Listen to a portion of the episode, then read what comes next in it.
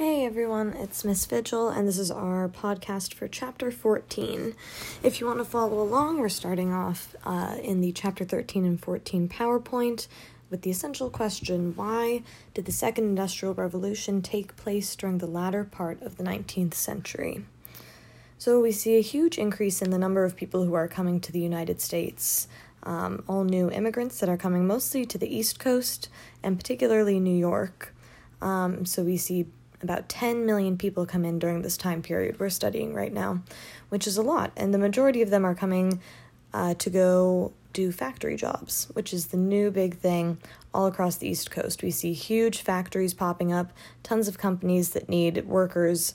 And the jobs are pretty easy too. You don't need to be very skilled in anything. So anybody can do them, even if you don't have uh, a lot of education.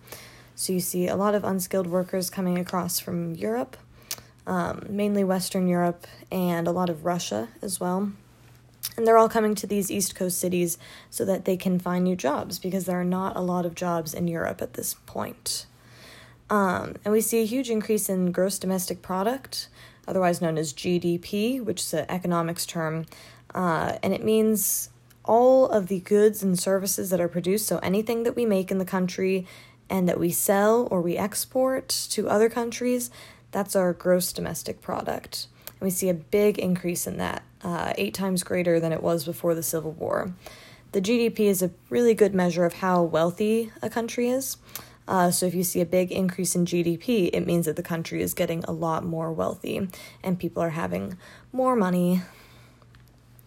Uh, and so we see, because of all the people moving west who are mining, looking for natural resources like oil, gold, silver, other metals and they're sending them all back east, uh, this really helps out a lot in the industrialization because you can't have a factory without all these natural resources. So people are going out west, sending the natural resources back to the factories, and that's going to lead to a huge increase in the number of uh, factories and factory jobs that are available. Uh, factories need tons of people, so we see not just people coming over from Europe, but also regular Americans too taking these jobs. Um, and at this point, the government does not participate really in regulating the economy at all. Um, they take what's called a laissez faire approach, which is fancy French words that basically mean the businesses are allowed to do whatever they want. Uh, the government's not going to interfere, it's not going to tell them what to do. Uh, it's not going to regulate anything on worker safety or really how many, uh, how much money in taxes they have to pay. Um, and a lot of times, the government actually gives big tax breaks to factories and companies and businesses to help them grow their business, uh, to have more money, to get more customers. Uh, this happens because the government and big businesses are really working hand in hand at this point uh, if you had a lot of money and if you were an important business owner, you could just pay a politician, somebody who works for the government, to do whatever you want. Uh, so we see a lot of these uh, business breaks coming out of the federal government. And it's really because the federal government is being paid off and taking this laissez faire capitalist approach towards the economy. We're also seeing a huge increase in the types of technology that's being made. Uh, the big one, really, during this time period is the telephone uh, but you're also seeing electricity really change the way that people live in the United States. There's still plenty of people moving out west uh, through the railroads. Uh, President Lincoln signs the Pacific Railway Act, which gives a lot of money to two different railway companies to build uh, railroads that go from the East Coast to the West Coast. So, over 2,000 miles, really, really long railroads. Uh, this is helpful for getting people from the East Coast to the West Coast. Uh, it's a lot more comfortable than taking a covered wagon or a horse or anything like that. So you're seeing a lot of people move uh, using these railroads. And it's also helpful to send goods uh, from the East Coast to the West Coast and in reverse from the West to the East Coast. You know, we need to send back all these natural resources that we're finding, and we send them back on the railroads to the East Coast where all the factories are. Uh, fun fact time zones were created during this time period because of all the railroads. It just makes it easier for uh, transportation. So we see these huge businesses that are starting to take over um, the East Coast, especially in New York. Uh, this is really where you see Wall Street become a big thing uh, in terms of like the stock exchange. Uh, we talked a little bit about what stocks are, but to briefly recap, um, if you own stock in a business, that means you have paid that business a certain amount of money, usually not that much, and now you partly own the business as well. You don't get to see that money back until you sell your stock, so as long as you own the stock, you own part of the business. And that's what Wall Street does. People buy and they sell these stocks, the small percentage of money that they own in a business.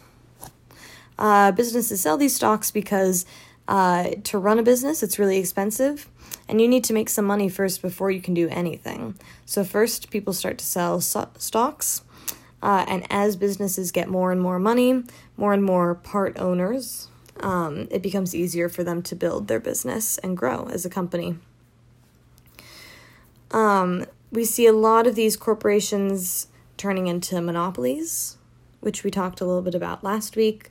Uh, when you have a monopoly, it means they're the only ones in the whole country that own one type of a good. So if you owned all of the oil in the United States, you would be an oil monopolist. If you owned all of the gold, you would have a gold monopoly.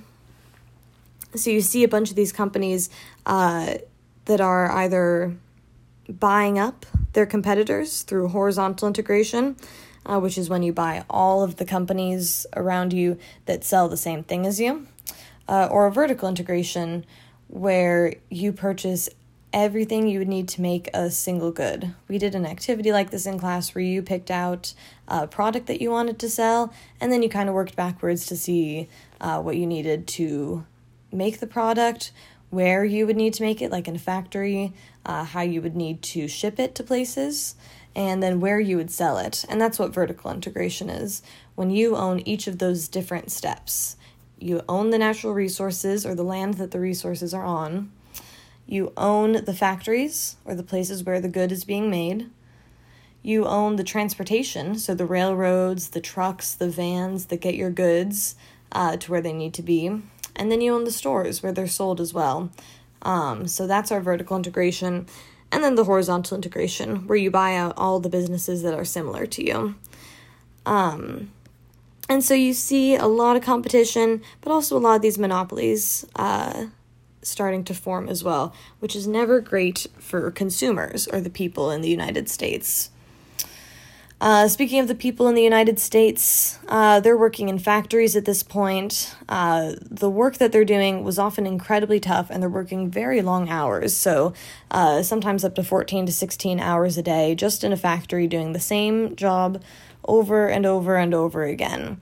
They were not paid very well at all. Uh, usually, it wasn't enough to survive. So, if you had a family, every single person in that family would be working uh, children included, because there were no laws against whether or not children could work during this time. Uh, so some workers start to form labor unions. Uh, a labor union is a whole group of people who all work at the same job or in the same factory, uh, and they all work together so that if their boss or the person who owns the company is treating them unfairly, they can stand up and fight for their rights. Uh, companies do not like this, uh, and they really, really don't like workers forming into these labor unions. So they do a lot to make sure uh, that the unions don't happen. Uh, but if you don't have a union, uh, the boss can fire people at random. They can change your salary or pay whenever. They don't have to treat you fairly. Uh, they can put you in unsafe working conditions. And so, to fight back against this, people do form labor unions uh, so they can all work together. Uh, people also start to trend towards socialism at this point. The US is a capitalist country, um, but Karl Marx, uh, socialism, and communism are all really big, kind of growing ideas at this point.